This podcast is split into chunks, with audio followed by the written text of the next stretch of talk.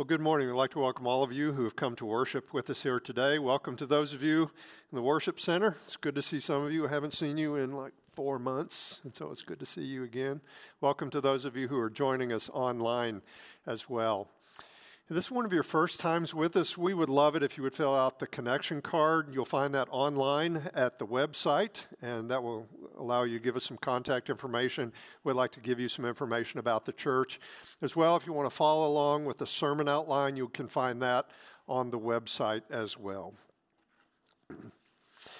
About 30 years ago, there was a movie called Beaches, and one of the main characters was played by Bette Midler, and she was this rather self-absorbed character, and at one point she realizes that she's been talking endlessly about herself, and so she stops and she says, well, but enough about me.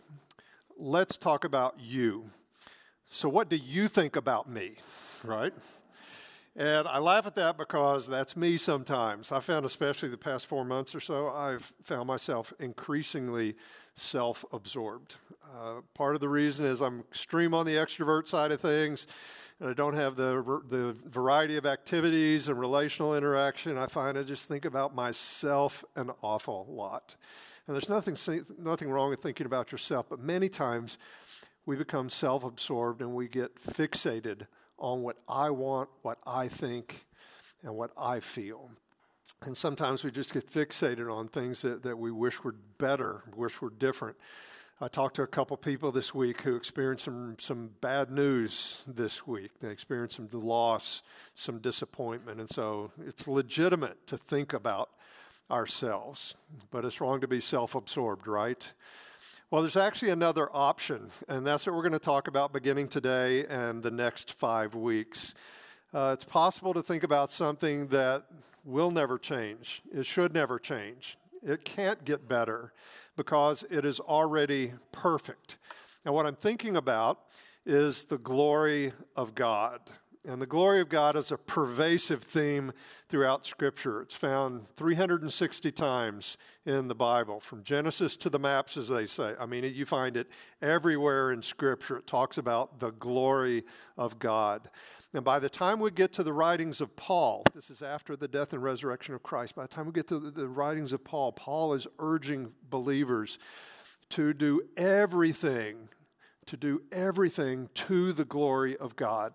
For example, in 1 Corinthians 10:31, Paul writes this, so whether you eat or drink or whatever you do, do all to the glory of God. Now, when I read that, several questions pop into my mind. First of all, I think, okay, what does that even mean? How would you eat breakfast to the glory of God, right? What does glory even mean? Is that just a religious word, or does it have content? And what type of a person would be so passionate about the glory of God that they would do even the mundane things of life, like eating and drinking, to the glory of God? Well, those are some of the questions we're going to explore beginning today and for the next 5 weeks. And as an introduction to the topic of the glory of God, we're going to consider Matthew 5:14-16, which is the scripture that Riggins read earlier, that amazing reading of Scripture. And in this passage, Jesus challenges us as followers of Christ, get this, to live our lives in such a way that we actually influence other people to acknowledge God's glory. So we need to be clear about this. Jesus isn't merely saying, he is saying this, but he's not merely saying you should glorify God by the way you live. He's actually saying by the way you live, you should convince and propel other people to live to the glory of God. It's really a striking thing. Notice how he begins with a statement in verse 14. He says, you are the light of the world. And it's plural, you, plural. And so he's talking about collectively as his people. You are the light of the world. And throughout Scripture, light is an image that's used for truth, the truth of God, the purity of God, and the presence of God, among other things. And so what Jesus is saying You, as my people, you should radiate the purity and the truth and the presence of God to everyone who cares to notice. That's your identity. You are the light of the world. And it's striking that he says to his followers, you are the light of the world, because elsewhere, Jesus says, I am the light of the world. For example, in John 8:12, Jesus says this. And again, he makes a connection between him being the light of the world and his followers being the light of the world. John 8:12, again, Jesus spoke to them saying, I am the light of the world. Then he says, whoever follows me will not walk in darkness, but will have the light of life. If you read the Gospel of John, it talks about light and darkness in a very masterful way. And it makes very clear that some people prefer darkness. Some people prefer to walk in the darkness, which means to walk in sin and walk in evil. And they prefer not to walk in the path that Jesus laid out. But his followers are those who actually come out of the darkness. They're tired of skulking around in the shadows. Come out of the darkness into the light of his presence.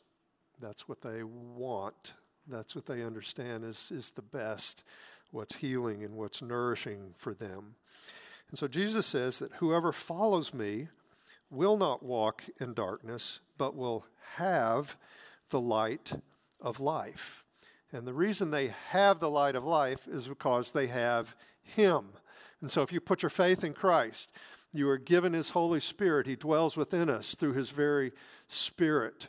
And so if the light of the world dwells in you, you are also the light of the world. Now you can shine the light of Christ.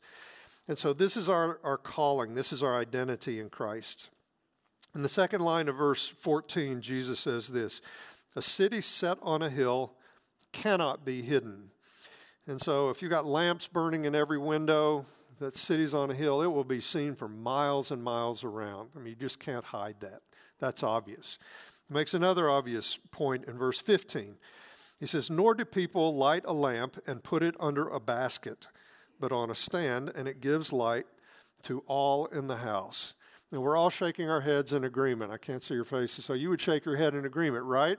Nobody lights a lamp and then covers it up. No, you put it on an end table or you put it on the lampstand, because that's what a lamp does. It gives light to people in the house, right? And so now that we're all in agreement in this room and wherever you are, let's read verse 16. This is the so what. Jesus says, in the same way, let your light shine before others so that they may see your good works and give glory to your Father who is in heaven.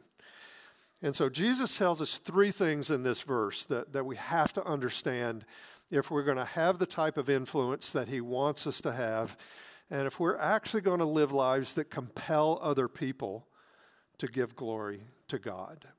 And so three things. First of all, he says, live out your identity. He says to us as his followers, just as a city set on a hill can't be hidden, everybody knows that, just like nobody would light a lamp and cover it up. He says, since you are the light of the world, let your light shine before others. And so this is our identity. He's saying, live out your identity because you're the light of the world. You are uniquely created to radiate his purity, his truth, his presence to other people. And so please understand, Jesus is not talking about some amped up version of yourself, okay? He's not saying that you should just kind of somehow power up and just come to rise to the occasion and be the light of the world.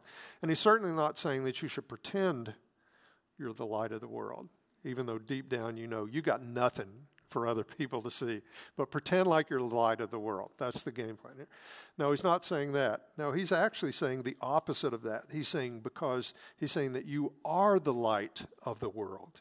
And so you put it together, Jesus says to his followers, because I'm the light of the world, and because I live in you, you are the light of the world. Therefore, let your light shine before other people. Live an appropriately transparent life. Live out your identity before other people. Second thing he says there, he says, live out your identity through your good works. you may have noticed, he doesn't command us, go do a bunch of good works. Just get busy and do good works. For Jesus, it's a given that if you're his disciples, you will do good works. That's what disciples do. You cannot be a disciple of Jesus and not do good works. You can admire Jesus and not do good works. You can go to church and not do good works. People prove that all the time. You can read the Bible and not do good works, but by definition, you cannot follow him and not do good works. Why? Because the definition of a disciple is someone who is apprenticed to Jesus, who's learning to obey everything that he commanded. And so his disciples are those who imitate him, who walk through this life showing other people what he is like. Paul spoke about good works in a similar way. It's really fascinating. It's a pretty familiar passage to many people. Ephesians 2:8-9, he says, "For by grace you are saved." And so it's a gift. It's nothing you earn. It's nothing you deserve. It's strictly a gift. He says, it's by grace you are saved through faith, through putting your confidence, your absolute confidence in his death and resurrection. He says, it is not as a result of works. In other words, you didn't earn it. Nobody can boast about their salvation. And so after saying it's nothing that you've earned, nothing you've deserved, it's a gift, Paul says this about good works. And like Jesus, he emphasizes our identity as a new creation when he talks about good works. He says in verse 10, this is Ephesians 2:10, he says, "For we are his workmanship." We're created in Christ Jesus for good works, which God prepared beforehand that we should walk in them.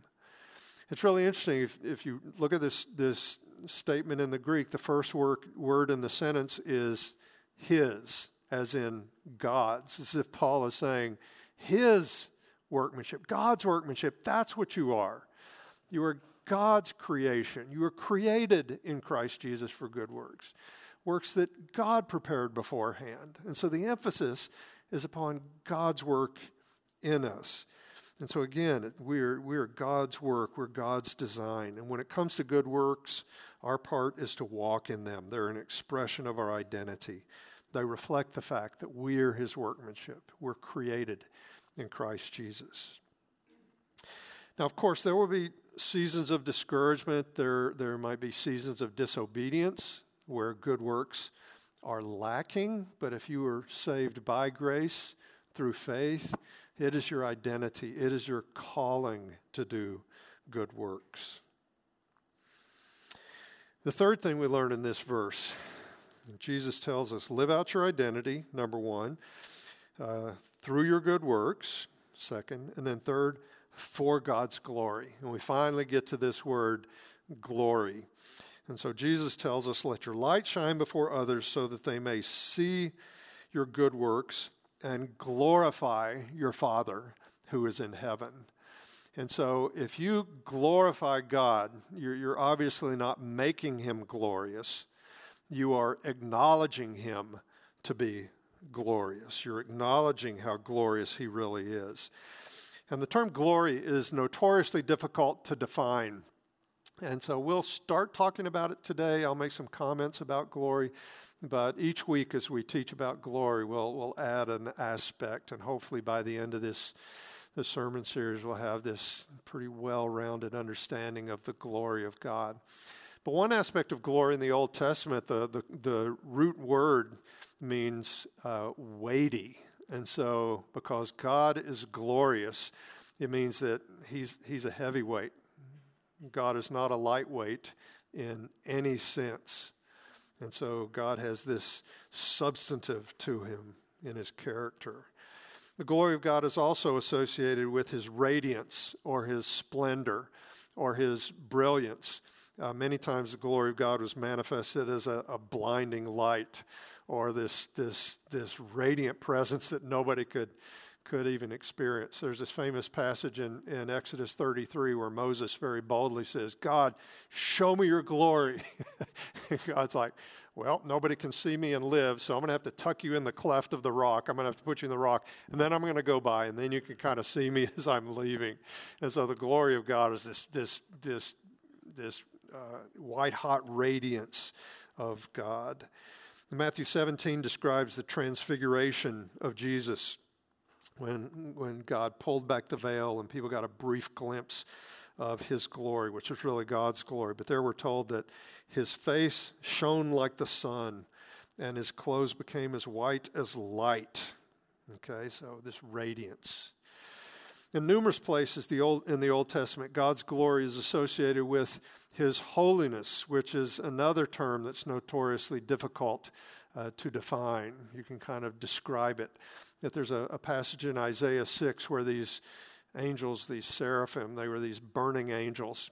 They declared, "Holy, holy, holy is the Lord of hosts." And when you pronounce something 3 times, you're saying this is superlative. And so God is holy like no other being in the universe.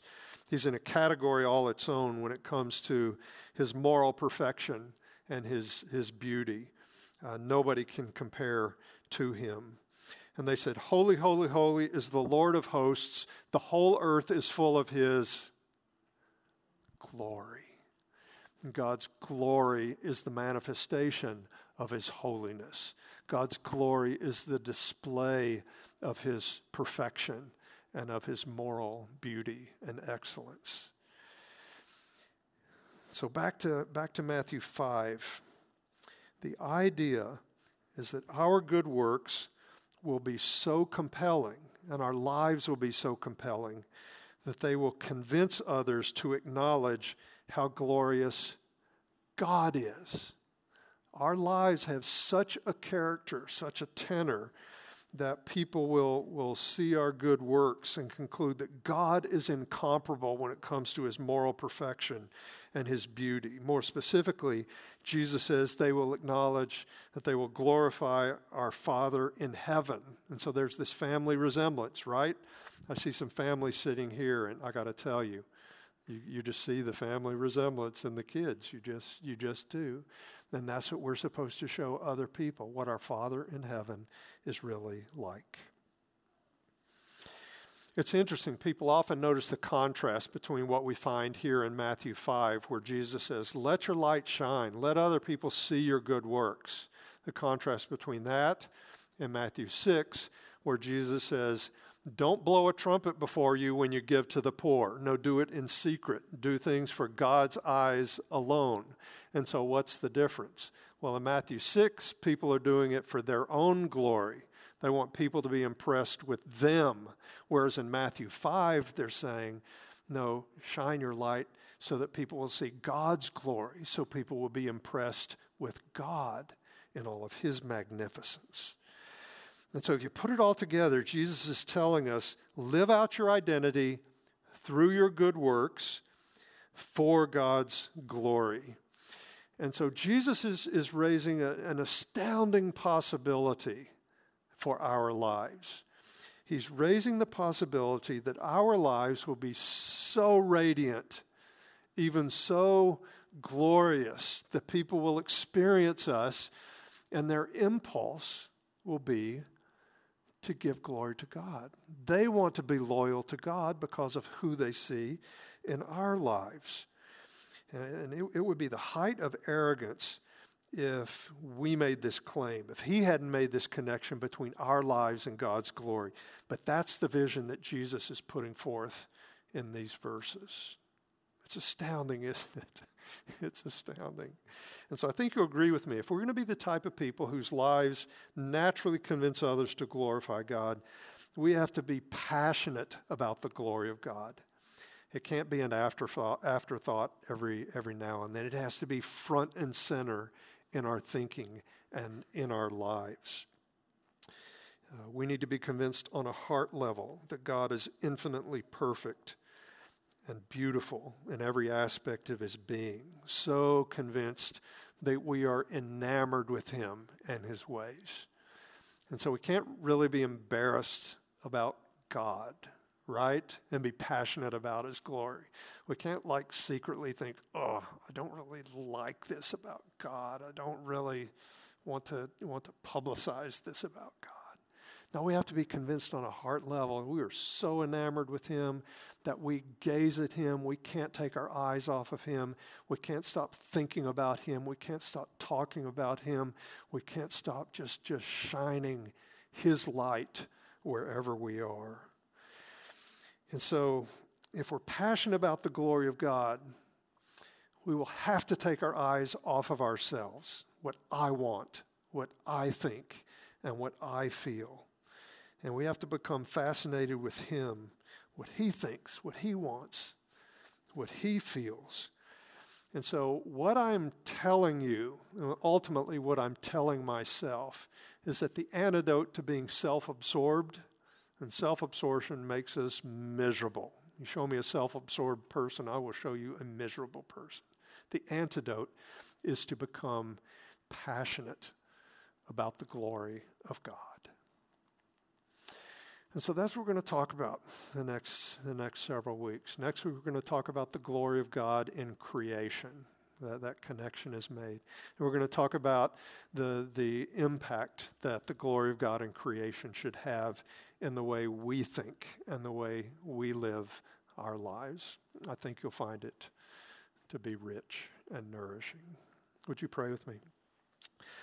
God, thank you for revealing your glory to us, for showing us your glory ultimately in Jesus Christ. And God, we thank you that we have somewhere to look besides ourselves and besides our issues and our problems. Legitimate as they are, we need to fix our eyes on you.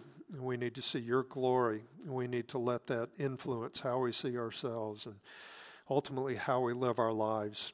And God, this vision that our lives might even be glorious and compelling to other people, God, that inflames our imaginations and that gives us a vision for our lives that we wouldn't take for ourselves. But God, we want to receive that and we want to understand that. We want to live that out. And so lead us as we think about the glory of God and explore what the scriptures say. We pray that we would seek and find your glory during this time. We pray in Jesus' name. Amen.